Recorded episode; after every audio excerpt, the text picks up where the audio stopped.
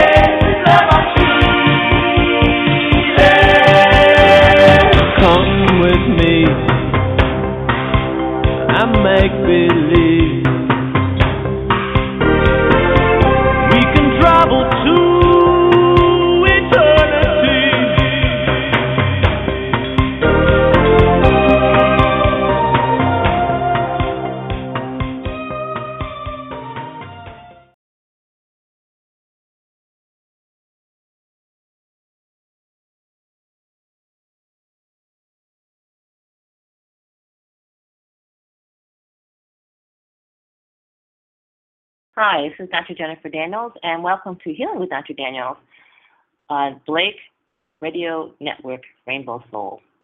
We've had some technical difficulties to start, but hopefully the rest of the show will go pretty smoothly. And this is Tuesday, April 28th at 6 p.m. Eastern Time. And our topic is So, you would submit to health care for broken bones? Not so fast think again. You know, I talk to people about the dangers of medicine, about the 880,000 people murdered each year at the hands of doctors. They say, well, but you know, if I had a broken bone, if I had a broken bone, I would trust a doctor with a broken bone. I would want a doctor, an orthopedic surgeon, a specialist to handle that broken bone. And so I said to myself, well, what do orthopedic surgeons do? Well, they do surgery. And so the question then is Is surgical care for a broken bone superior to non surgical care? Now, to be fair, what is non surgical care? Non surgical care means that a cast is applied. And, and for those of you who don't know what a cast is, and I have to say, I did not know what a cast was until I met, went to medical school, and I was shocked to see what a cast was. A cast is a long, thin, thin strip of gauze that's impregnated with plaster, plaster powder.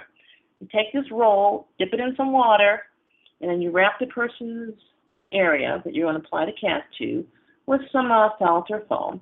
And then you take this roll and you unroll it around the person's extremity, including the joint next to the broken bone and just move it down. And there's all kinds of things you can do to make it neat, and you can turn it back and give the person a little more space.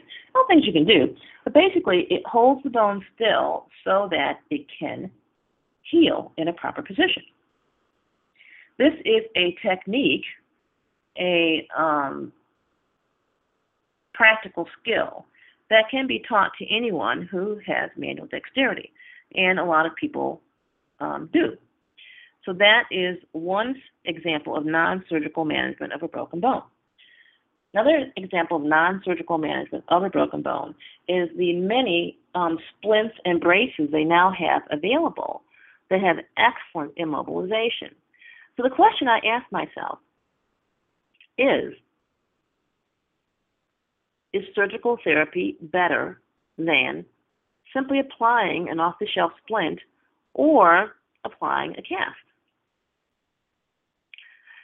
Now, you're going to wonder why, what made me think of this? Well, of course, the first thing that made me think of this was that there's so many people dying as a result of medical therapy.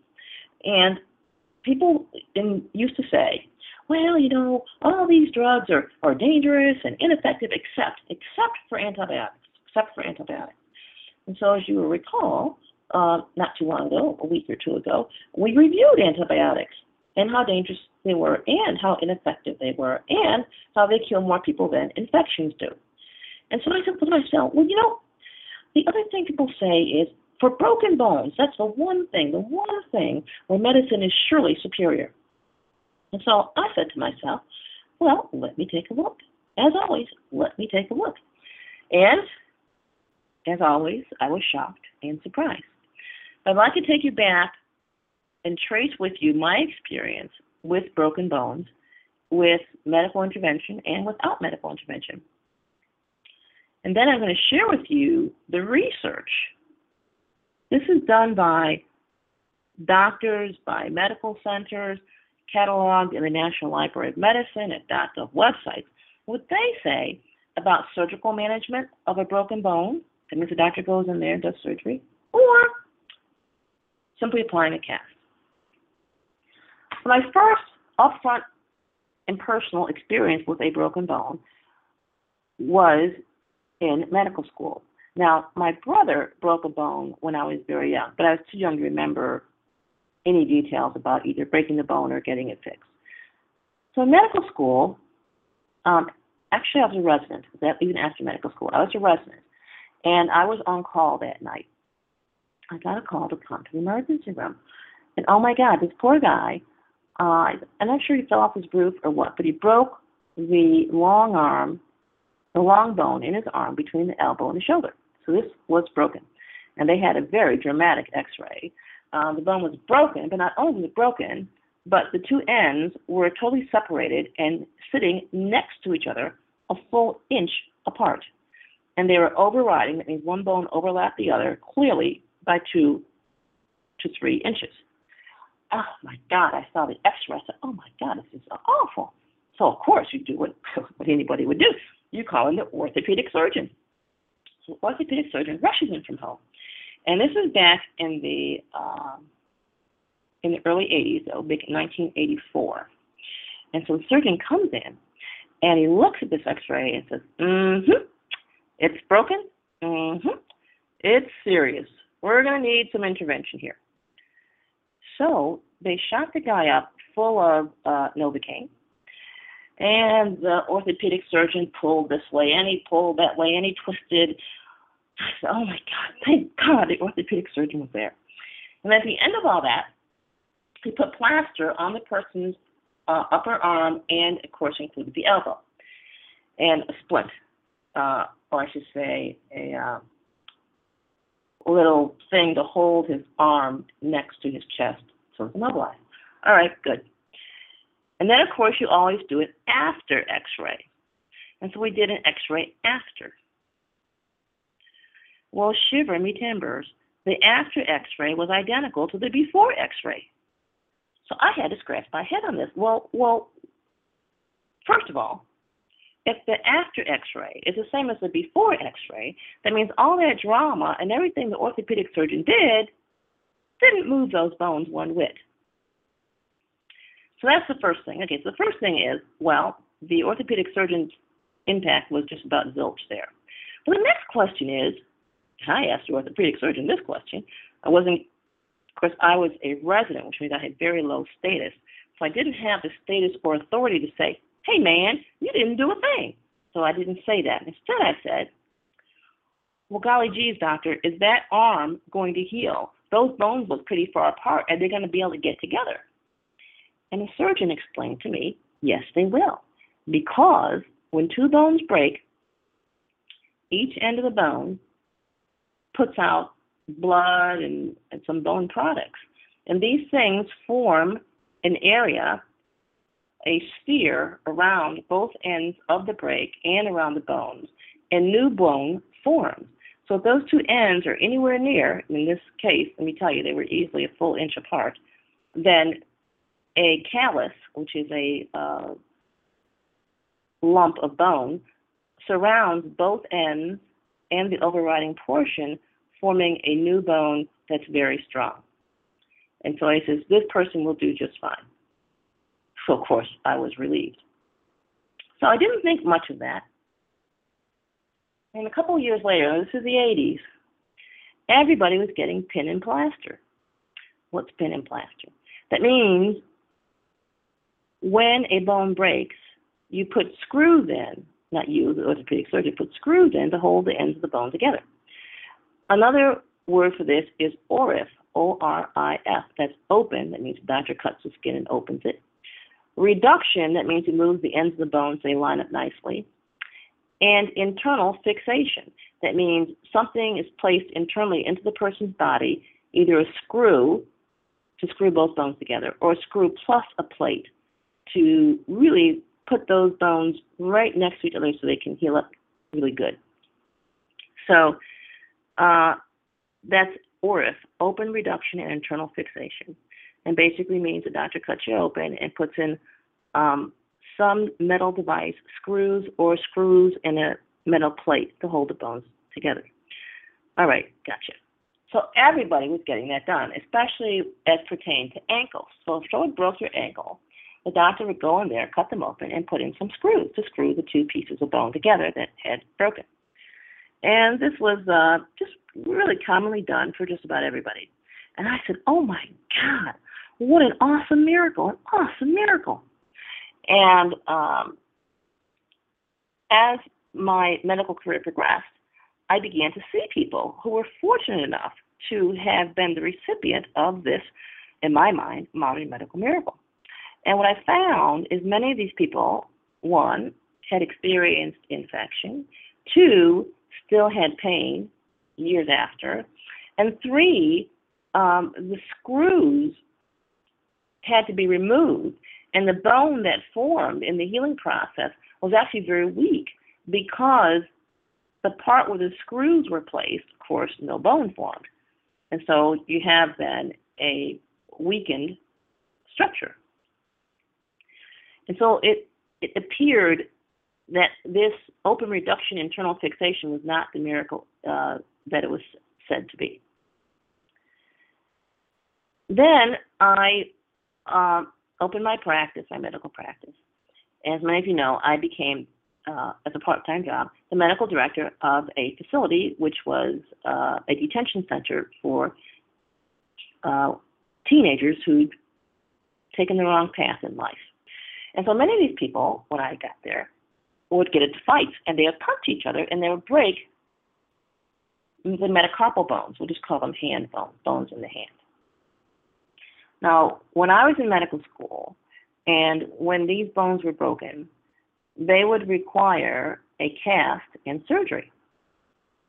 However, a funny thing happened around about 1990, actually 1992, they developed these external fixation devices. We'll call it a splint. It's English. And you clip it on where the break is, and you hold it there, and that's it. It, it holds the bones in alignment. Person doesn't need a cast. They can move their fingers, and the hand heals. That's a splint that pretty much anybody can apply. Okay, so this is not uh, an orthopedic procedure. You can go online and you can actually order these splints to have around in case you might get a hand break. You guys know who you are.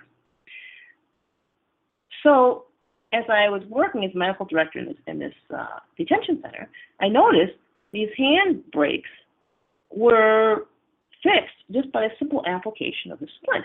Now, as a very well behaved family practice doctor, I did not take any food off the plate of the orthopedic surgeons. These kids were sent straight to orthopedic surgery, and um, this little hand thing was applied for a cost of several hundred dollars. But again, no surgery necessary. Hand healed just, uh, healed just fine. Didn't even need a splint. Now, of course, once we uh, changed the diet in the prison, we had no more violence and no more fractures that way. That's another story. So that got me to thinking is surgery really necessary for broken bones?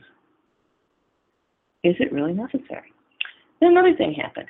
My niece was walking down the stairs in high school, walking down the stairs, and she tripped did not fall, and her ankle broke. All right, her, yeah, her ankle, her ankle broke. And so she went to the doctor, went to the emergency room, excuse me, because of course injury, limp, emergency. And of course, family had insurance, why not? So I went to the emergency room where x-rays are, I said, hmm, uh, it, that ankle's broken. Yep, yep, yep. And of course, it was a Friday, and so the orthopedic surgeon uh, wasn't going to come in. So of course, she had to go to his office on Monday. So she came to his office on Monday. He showed the X-ray to her and her father and said, "Aha, it's broken. We need to do surgery. We need to open this up, put some screws in, and a plate, or that leg will be six inches shorter." Mind you, this is a 15 uh, year old girl. Okay. So my brother, a little concerned about the doctor's uh, extreme confidence. Actually, before he went to the doctor, he got the x ray, came to my house, and said, Jennifer, look at this x ray. I look at the x ray, and he says her ankle's broken. I said, uh huh. So, yeah, the ankle was broken. However, the fracture was non displaced. That means it was in an excellent position and, and it did not penetrate the growth plate. This is all medical leads in case anybody asks you. So I said to my brother, there's no need for surgery here. She can get a cast, or she could even get a very good splint. It would take care of this if she would agree to use crutches. And so my brother went to the orthopedic surgeon armed with this information. I also told my brother, well, you know, there's one, two, three, four growth plates between her waist and her tip of her toe, at least four. And this one growth plate, even if it were violated, even if it never grew another another millimeter, would only account for at most half an inch of her future height. And a simple higher heel in a shoe would take care of that. So this is not something that's going to result, it's going to measurably impact her height. So he goes to the doctor. And the doctor gives him the lecture about absolute necessity of surgery, your daughter's going to be a freak of nature if you don't get the surgery. My brother stood firm and said, no surgery, none whatever, but you can put a cast on if you want to. Long story short, it's now, geez, 10 years ahead, and her leg has healed perfectly. Uh, both legs are the same height, and no problem, whatever. Hmm, very, very interesting. So, what prompted me to do tonight's show was, of course, the uh, last straw. So my assistant calls me and says, Oh, I can't come to work today. My father was hit by a car and broke his leg. I said, Oh my God, this sounds terrible. I said, Geez, I said to myself, you know, if that was me and my broken leg, I wouldn't get anything done to it. But I can't really say that to her because, you know, maybe surgery is beneficial for this. And her father did not break just any bone. Oh, no. He broke the anterior tibial plateau. Those of you who don't know what that is, that's the big bone your knee sits on that makes it possible for you to stand up. That's a very important bone. And so I said to myself, let me check. Let me do a check. Let me look online and search the literature and see if there are any studies that talk about fixing the anterior tibial, tibial plateau with or without surgery. So that was the question. Would surgery be a better deal for her father? Now, I want you to know that when I took a look at this, or I went looking for this, I had it made up in my mind that it surely would be. I mean, my gosh, a big bone, weight bearing bone. Surely, um, it would be better to have the bone repaired surgically. Was I shocked?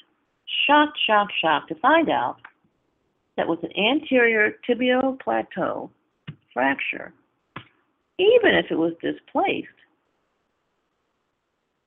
that the outcome in terms of future function would be the same. I said, Oh my God, you've got to be kidding. surely this can't be. But it was. of course, her father, this is another country, had signed himself out, of course, against medical advice because he did not want to have a um, have any surgery. Didn't want to have any surgery done. So then the the issue then is uh, how can you blame him? How can you say to him, hey, you know, you've got to have this surgery when there's not um, not evidence that it would be superior. So when that happened, I said, wait a minute, wait a minute, why stop here? Let me look at some other uh, injuries. Let's take a look. Let's take a look at hip fractures. Hip fractures of all things. I went to medical school, and I want you to know they told us that if anyone had a hip fracture, by golly, you had to get them in there for surgery because if you didn't get them in there for surgery, oh boy, so they're going to die. They're going to die. People are going to die of a hip fracture. And so I just, well, took it on faith that that, that was actually the case. People were, of course, going to die if they had a hip fracture. And what I didn't, uh, so I, I figured I'd look it up. And sure enough, they compared 25 cases of people who had uh, hip fractures and did not get surgery to 21 cases of people who had hip fracture and did get surgery. And what they found was there was no statistically significant difference in outcome between the two groups. What does that mean? That means while there were more people in the surgery group that had complete recovery, the difference could be explained by chance and chance alone. So they did not find a substantial difference in the two treatment groups. Oh my God. Holy cow. Well, that was uh, that was outrageous. I said, why, why, why bother then? If the outcome from either one was about the same. Now, the other thing I took a look at is like, wait a minute. How can you tell me that putting screws and putting a plate in can't be helpful? I mean, intellectually, you'd say, well, God, this, has got to be helpful. It's got to be. It's got to be. Well, if you take a look at this, uh, of the side effects of and complications of the surgery, it's like, oh, well, now I know. So complications of open reduction and internal fixation include infection. Well, that makes sense. You go to a hospital where infections are rampant. Yeah, so that's that's it, infection. Excuse me. What else? Swelling. Well, you know, swelling, you think if you're going to cut a hole in you, then swelling wouldn't be that big a problem. But apparently it is when they do surgery. I guess they do a lot of moving around there to increase the inflammation, at least uh, temporarily. Movement of the installed hardware. This is a very nice term for the screws come loose and the plates fall apart, and all this stuff can shift around inside the body. Next, the recovery process can take months because, get this, bones grow slowly. Other factors that can affect recovery are location, severity of the break, age of the person, and type of bone broken. So apparently these are, these are complications of surgery that are not complications of simply applying a cast or not doing surgery. Why? A lot of times the bones are broken and the skin is not broken, in which case there is no infection. Unless, heaven forbid, the surgeon decides to cut the skin. And swelling, again, the doctor is going in there, disrupting a lot of tissues to put in plate and screws. And of course, just because he puts them in there doesn't mean they stay where they're supposed to be. And the recovery process can be forever. Now, my mother, bless her soul, had a car accident when I was in college. And um, she broke her knee. And they put in screws. And of course, the screws got infected and caused her pain and misery for many, many years. And finally, one year, she talked the doctor into taking out screws. When the doctor took out the screws, she had no more pain and all of a sudden had the use of her leg. Now, had they not done any surgery at all, it seems to me she would have been just fine. And so she experienced the uh, pain and disability um, of surgical intervention for a bone fracture. Now, mom also went on uh, many years later, decades later, to have a fracture of her hip bone, also known as the femur. Now, she had a fracture. There's all kinds of places to break it. But if you break the neck, the ball, then the feeling is you absolutely have to have surgery because the blood supply to the neck is very minuscule. Well, mom broke it a little below the neck, but still, she had insurance and, of course, um, had surgery. Now, this is a hip fracture, uh, strictly speaking. But the question is, how come with surgery can actually be just as bad or no better than without hip surgery? I think if we look at mom's case, we can actually have an illustration of this. So she goes in, she gets the surgery, everything goes fine. The surgeon puts the screws in, screws everything together, and mom is uh, sent to the hospital ward to recoup. And mom is put on uh, an aspirin a day, which, of course, as you know, can cause ulcers and bleeding, and people can die of that.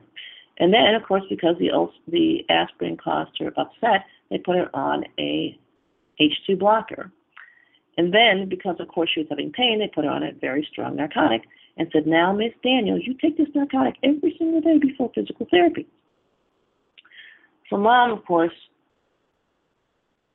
obediently did this, and she began wetting her pants and forgetting things like uh, the names of her children.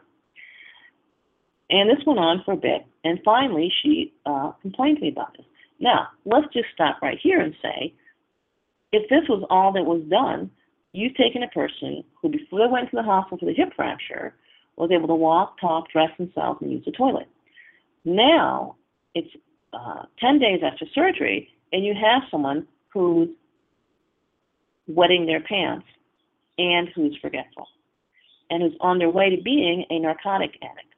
Just this alone would be enough to make the post surgical outcome worse than the non surgical if she had never had surgery. Now, mind you, this was a very healthy 80 year old, so she didn't have, she was very fortunate. She didn't get a hospital acquired infection. She didn't have excessive bleeding. These are all surgical complications she could have had, but thank God did not have. And so, just the routine management standard of care for her particular situation could be expected to turn her into a narcotic addict who wet her pants and couldn't remember anything. But it didn't stop there. So now she goes to physical therapy. So now she goes to rehab center for a month to rehabilitate him.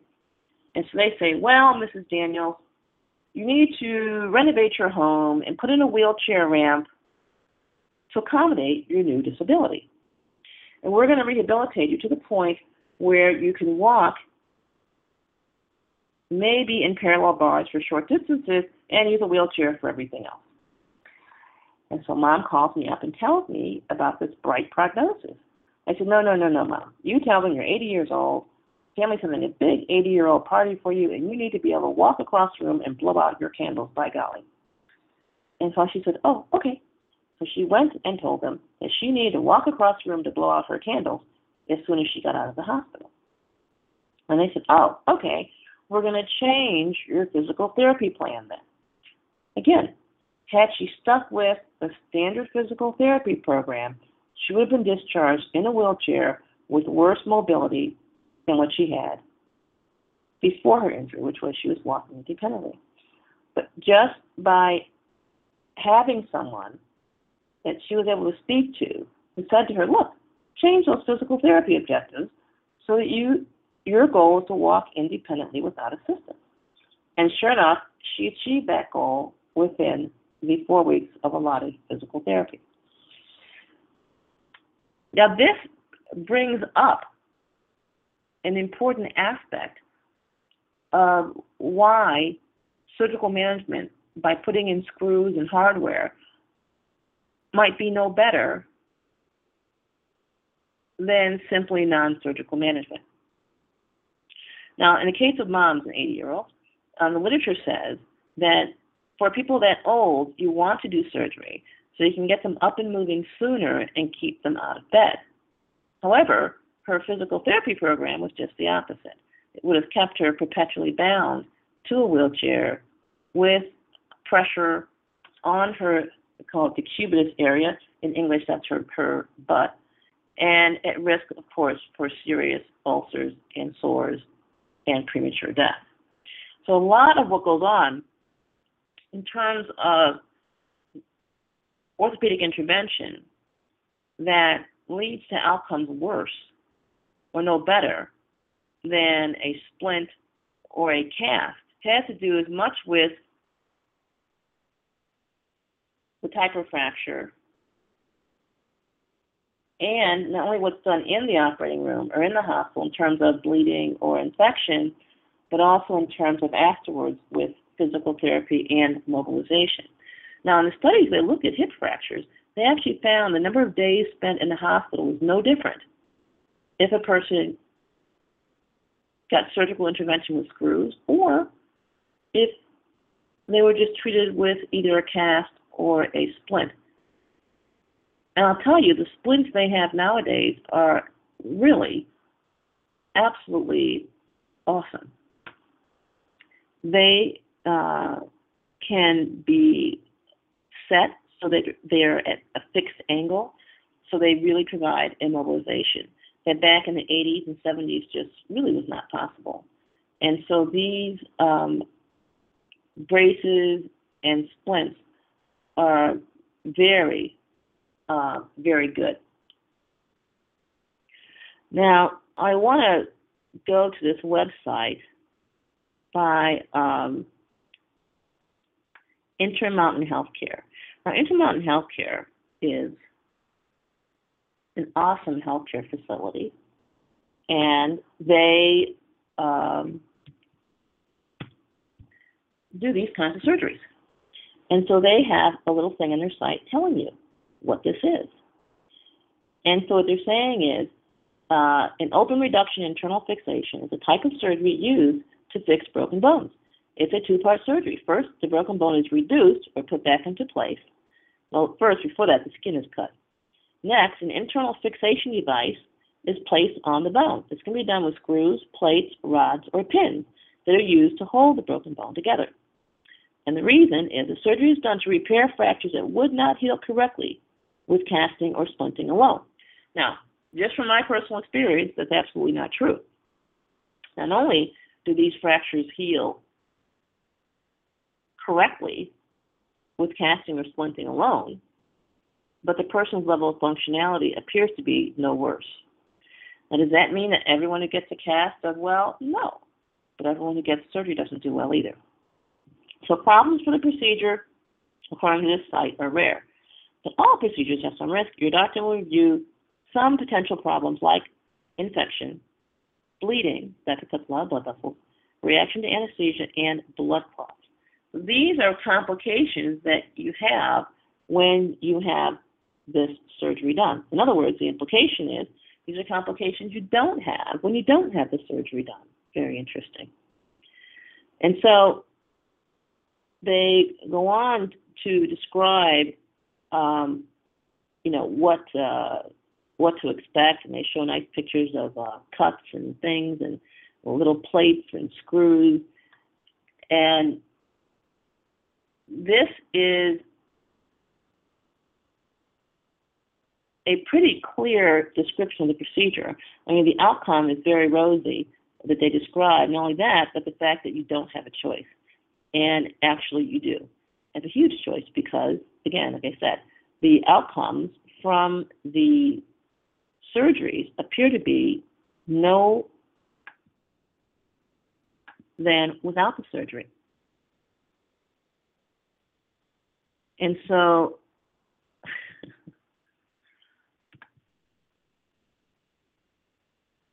it seems that surgical intervention for fractures is just about as necessary as antibiotics for a cold. It's amazing. It is just absolutely amazing. And to my mind, you know, really um, pretty, pretty uh, shocking. Now, here is another, uh, this is from the UK website, and they're talking about surgery, orthopedic surgery, um, in the case of heel, heel fractures and heel spurs. It says surgery is often no more than the last resort when pain is hard to deal with and it may be ineffective. In other words, it's no more than a last resort. It's not effective. One technique that may help, known as medically as gastrocnemius relief, careful releases, carefully releases some of the tension in the calf muscle. It means the doctor cuts the calf muscle and the tendons. Ouch. Taking the strain off the inflamed heel means you also lose control of that heel. It can be done as a minimally invasive technique through a tiny incision. And again, as I said, it does not mean that anything is uh, more effective. So let's take some questions. Looks like we have some pretty good questions here. Any uh, here in the um, chat room? Those of you online, you can click your uh, button, and as soon as I find that uh,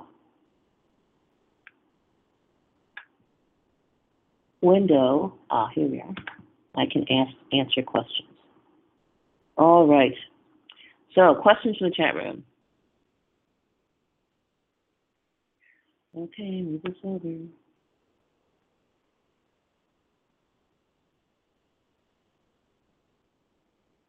Okay, question. If I'm not a doctor, let's just say you're not a doctor, how would I know how to set the bone properly after the break so it would heal properly if doing it on my own? Well, I'll tell you exactly what they told us in medical school. Splint the bone where it lies. Yes, sirree, Bob. Splint it where it lies. That's it. How's that for some advice? That's what your doctor was taught. Splint it where it lies. Now, we can modify that a little bit, but I would say if someone's broken a bone, then you want to support the joint next to the bone. You know, put a pillow on it or something. Lay the person in some kind of anatomically sensible position. In other words, lay them on their back or probably their back. So you can see two sides of the body. And so you're going to see two sides of the body. If they look the same, except you got one part that's swollen up because the bone is broken, then you can splint that pretty much right in the position where you found it. And that is actually what's recommended, to splint it right where it lies. That's what your doctors taught in medical school, and uh, even though you're not a doctor, that's what I would do. Now, the other thing you can do, which I find just shocking, and it's really awesome, you can actually go online, Google the limb that you think has the broken bone, and Google splints or splint arm arm splints, arm fracture splints, and you're going to see some pictures of some pretty awesome devices that once applied, that arm or that leg or that knee or that elbow or that wrist is not going to be moving. And many doctors now use these devices instead of casting. And so if you can buy one of these casts yourself for a fraction of the price of a doctor visit, And many of these casts are already angled at just the right angle that the joint needs to be splinted at. So you don't need to figure it out. How's that? So you, you can just Google these things, and then you can see pictures of the splints. And you can actually, once you see a picture of the splints used for the bone, you can take a look at this splint, look at your bone, whatever, and then you can go right down to the local Walmart or Rite Aid and buy the exact same splint.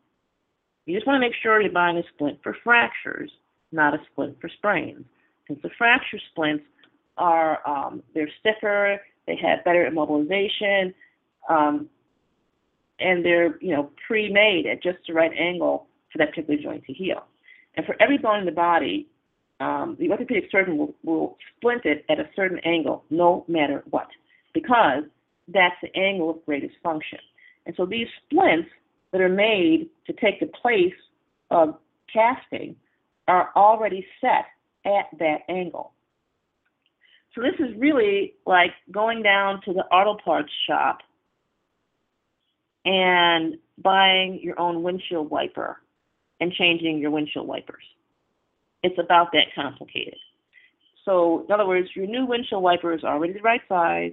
Your new windshield wiper already has the thing you pop right in. And so you want to get a splint that's for the joint right next to the bone that you think is broken. And notice I said you think is broken because if you're doing it yourself at home, who knows? You don't have an x-ray. Maybe it's not broken. what the heck? It hurts. Can't use it. You know, get a splint. The other question is, is it an emergency to get a broken bone fixed? The answer is absolutely not. As you can see in the case, the one example I gave you, the orthopedic surgeon said, "Hey, not interrupting my weekend. See you on Monday."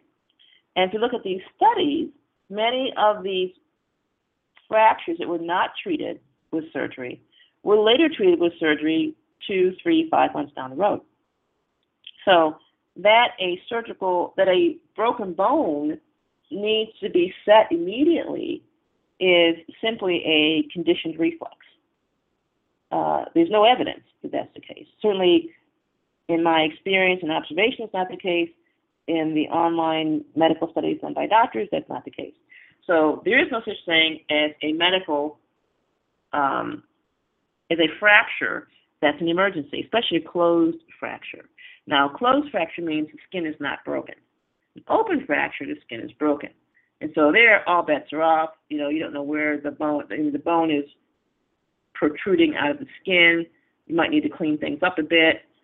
Um, and you might not have the nerve to have a friend give a yank on the hand or the foot to pop that bone uh, back in place.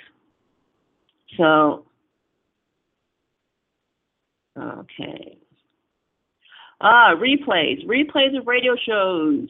Please allow two weeks.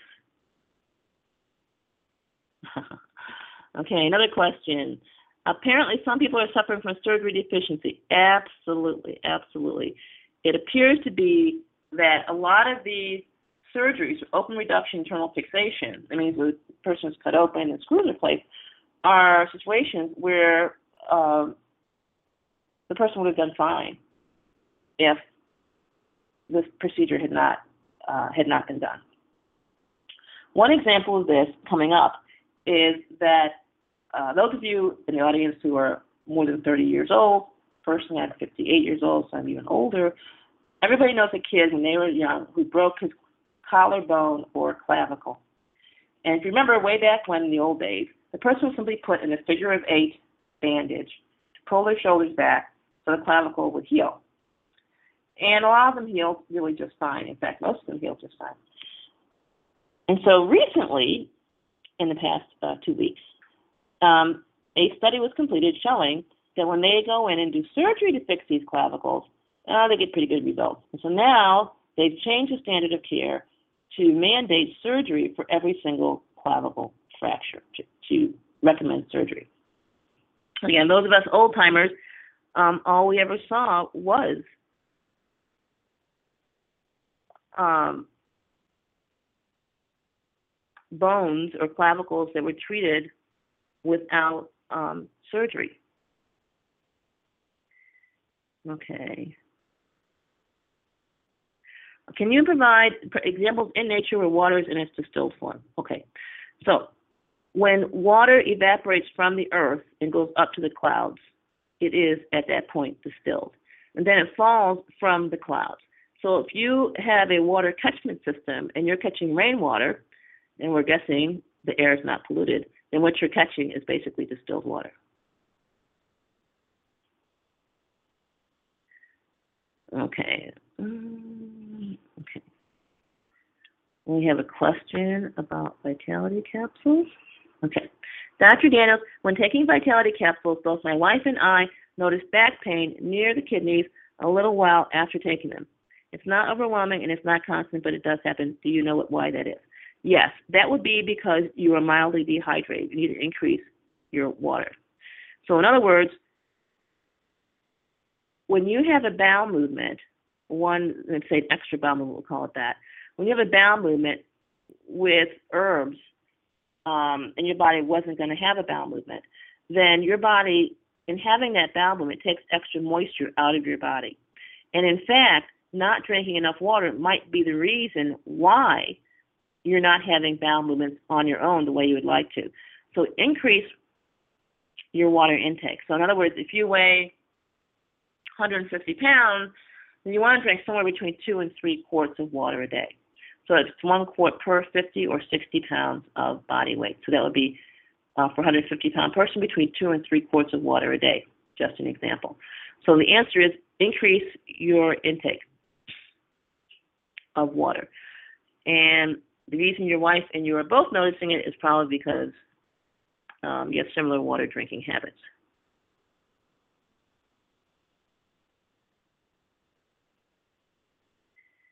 Okay.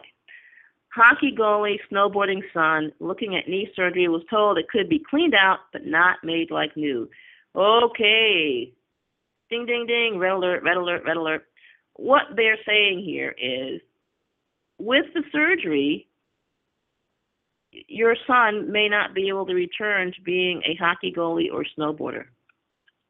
So, if they're talking about cleaning it out, you know, you can do that on your own with, you know, castor oil applications, um, with Vicks VapoRub applications, with changing the diet to um, 100% organic, locally grown, um, changing out the meats to organic, no hormones, no pesticides. So sounds like your doctor is gently preparing you for a less than optimal outcome.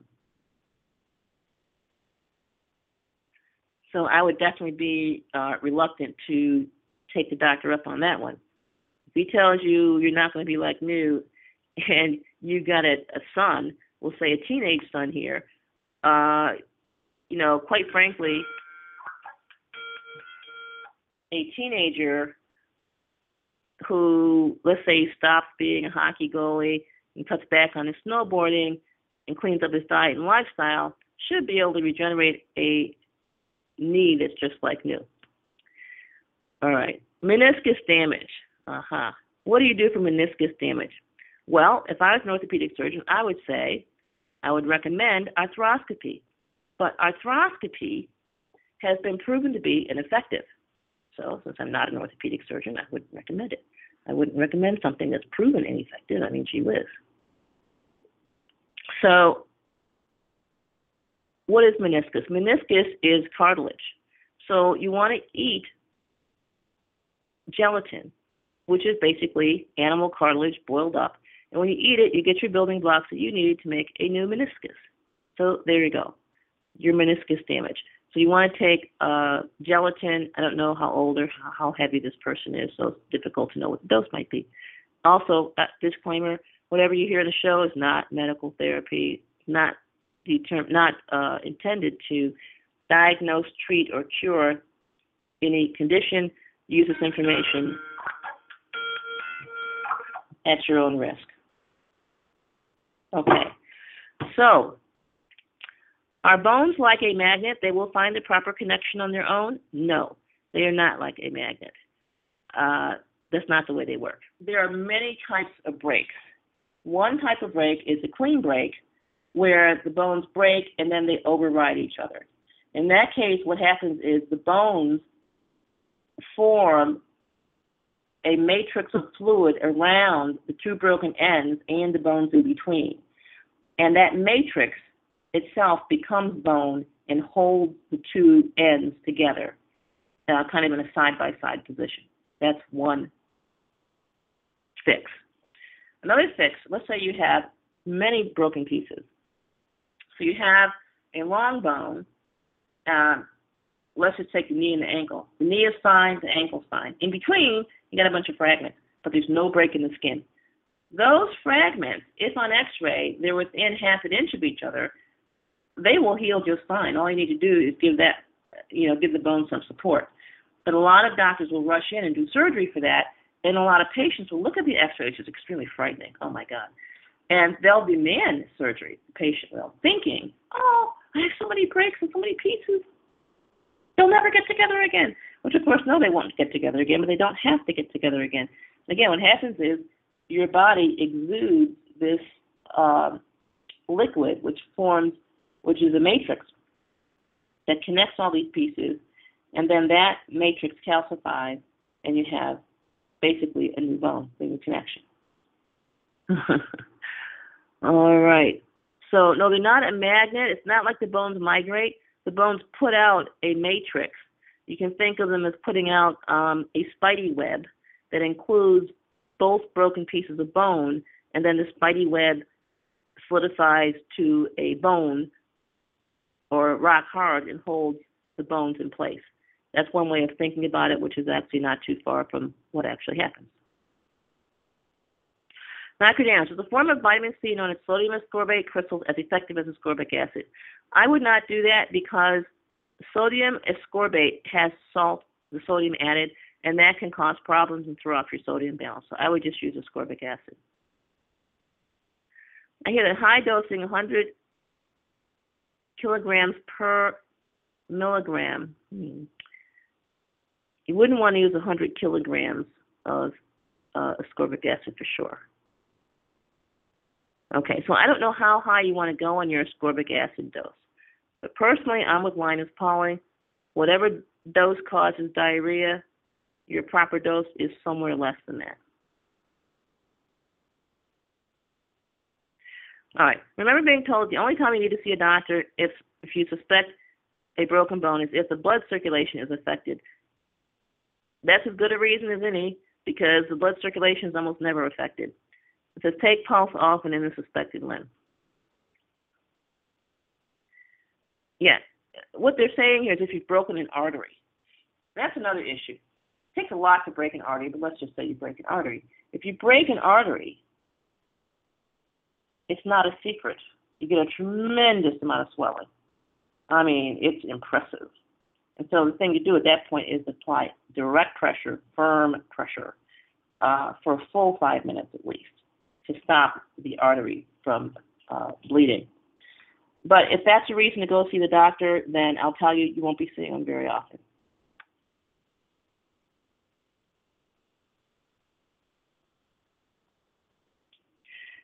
Now, if you have a friend or relative who accidentally overdoses from drugs or has alcohol poisoning and can't sleep it off, is there a way to treat them naturally so they don't have to go to the hospital, be interviewed, and causing a whole other set of problems? it depends on how conscious the person is. If the person's awake and they're able to drink, then you can pump them full of uh, charcoal, activated charcoal. That's that's about what they would do at the hospital except if it's a heroin overdose, in which case they would give Narcan, which would reverse the heroin immediately.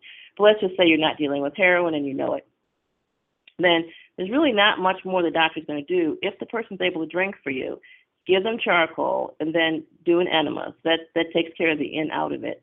And then if you know it's alcohol, then you can give them milk thistle uh, and uh, B complex 50 and that brings them around very quick. In fact, milk thistle is known as the um, hangover antidote. But water, water, water, activated charcoal, and a little enema to get the stuff out. My question My daughter broke her bone near her elbow. X ray showed that this special bone was bent and that if it didn't move back, that it would cause that arm to not grow right, and therefore we had to get the operation to fix it. It was a bone that had to grow right. She was eight years old at the time. You know, I don't know what the angle was. Let's just say it was bent and the bend was small, like say 15 degrees. And an eight-year-old, eight-year-olds are growing very quickly. Um, it's likely that that would that would plaster over and heal itself and straighten out very nicely. Why? The reason it would straighten out nicely is because what determines how a bone grows is the muscle. And because you have the muscles lined up, you got a muscle going from the elbow to the wrist, and from the shoulder to the elbow. So you have all these muscles exerting force on the bone, influencing its growth path. Because of that, and because she's an active eight year old, chances are a simple cast would have taken care of it. Um, it is amazing. Uh, I just can't even tell you amazing how many bones that are that are angulated and crumpled end up growing very straight because the body adds onto the bone and models it again according to the pull and the forces of the muscle. So even though she's got this break in her bone, anatomically, you know, she's a human being, so she's going to get pulled. These pulls and these forces are going to cause that bone to basically um, smooth itself right out. Again, this is an eight-year-old. Now she's 38 years old. That would be another matter. But she's eight years old, so she's got quite a bit of growth left, and so it's likely that would straighten out. Again, that's my non-expert opinion, not an orthopedic surgeon, just a family practice doctor. Is bone broth good for healing bones? Yes, Bone broth is simply the homemade form of gelatin. If you have fused vertebrae, is that the same as this matrix? Fused vertebrae.